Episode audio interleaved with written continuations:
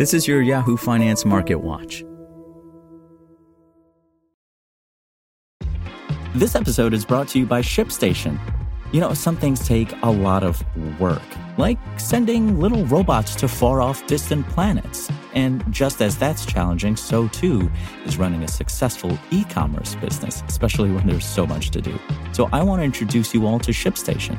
Now, I love using ShipStation because of its easy to use dashboard, which makes managing orders and printing labels a breeze and super smooth. Oh, and the customer service is just out of this world. It's exactly what you need to help grow your business. Sign up for your free 60-day trial at shipstation.com slash technews. That's shipstation.com slash technews. This is Yahoo Finance Daily, a daily update on the top business, finance, and stock market news from around the world. Let's jump into today's stories.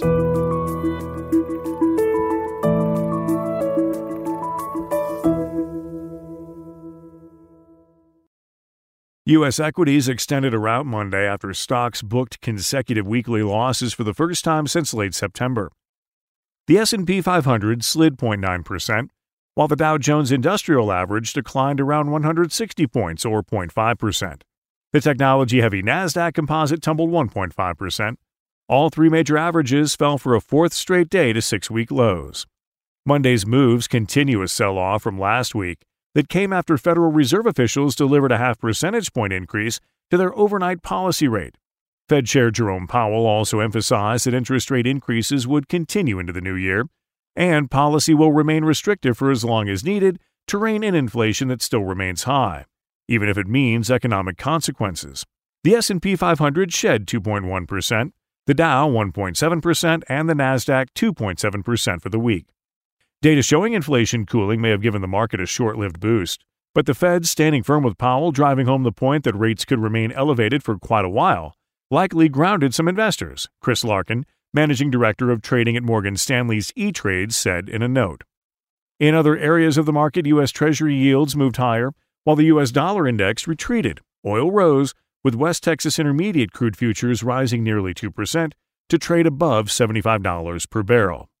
Tesla's stock closed just below flat after rising and falling as much as 3% earlier in the session, following CEO Elon Musk's Twitter poll asking whether he should step down as head of the social media platform he recently acquired.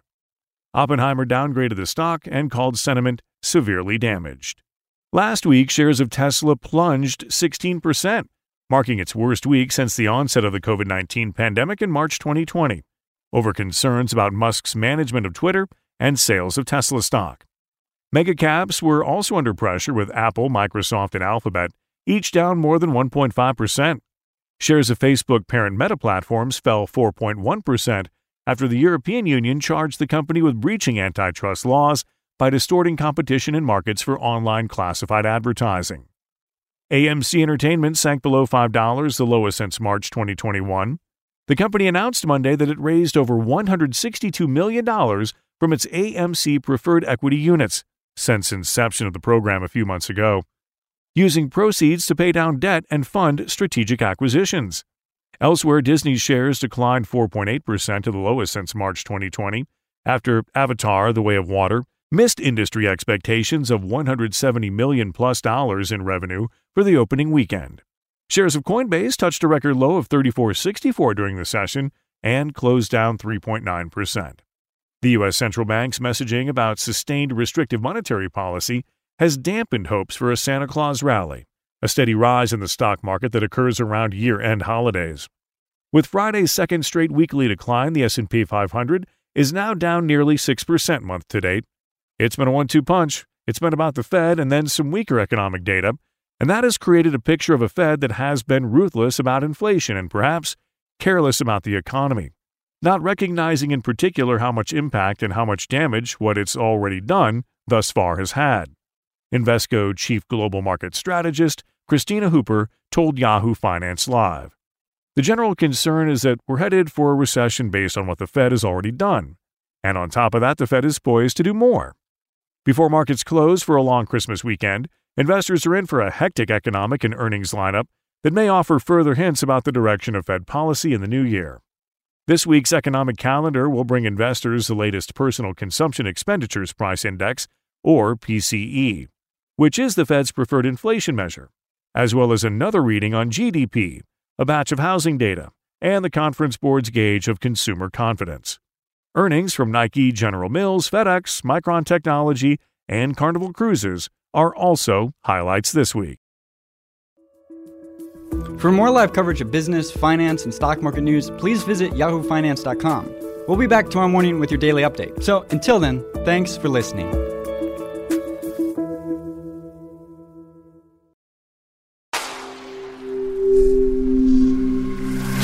SpokenLayer. Want to learn how you can make smarter decisions with your money? Well, I've got the podcast for you. I'm Sean Pyles, and I host NerdWallet's Smart Money Podcast. Our show features our team of nerds, personal finance experts in credit cards, banking, investing, and more. And they'll help you make the most of your money while cutting through the clutter and misinformation in today's world of personal finance. You'll get clarity on strategies to help you build your wealth, invest wisely, shop for financial products, and plan for major life events. Listen to NerdWallet's Smart Money Podcast wherever you get your podcasts.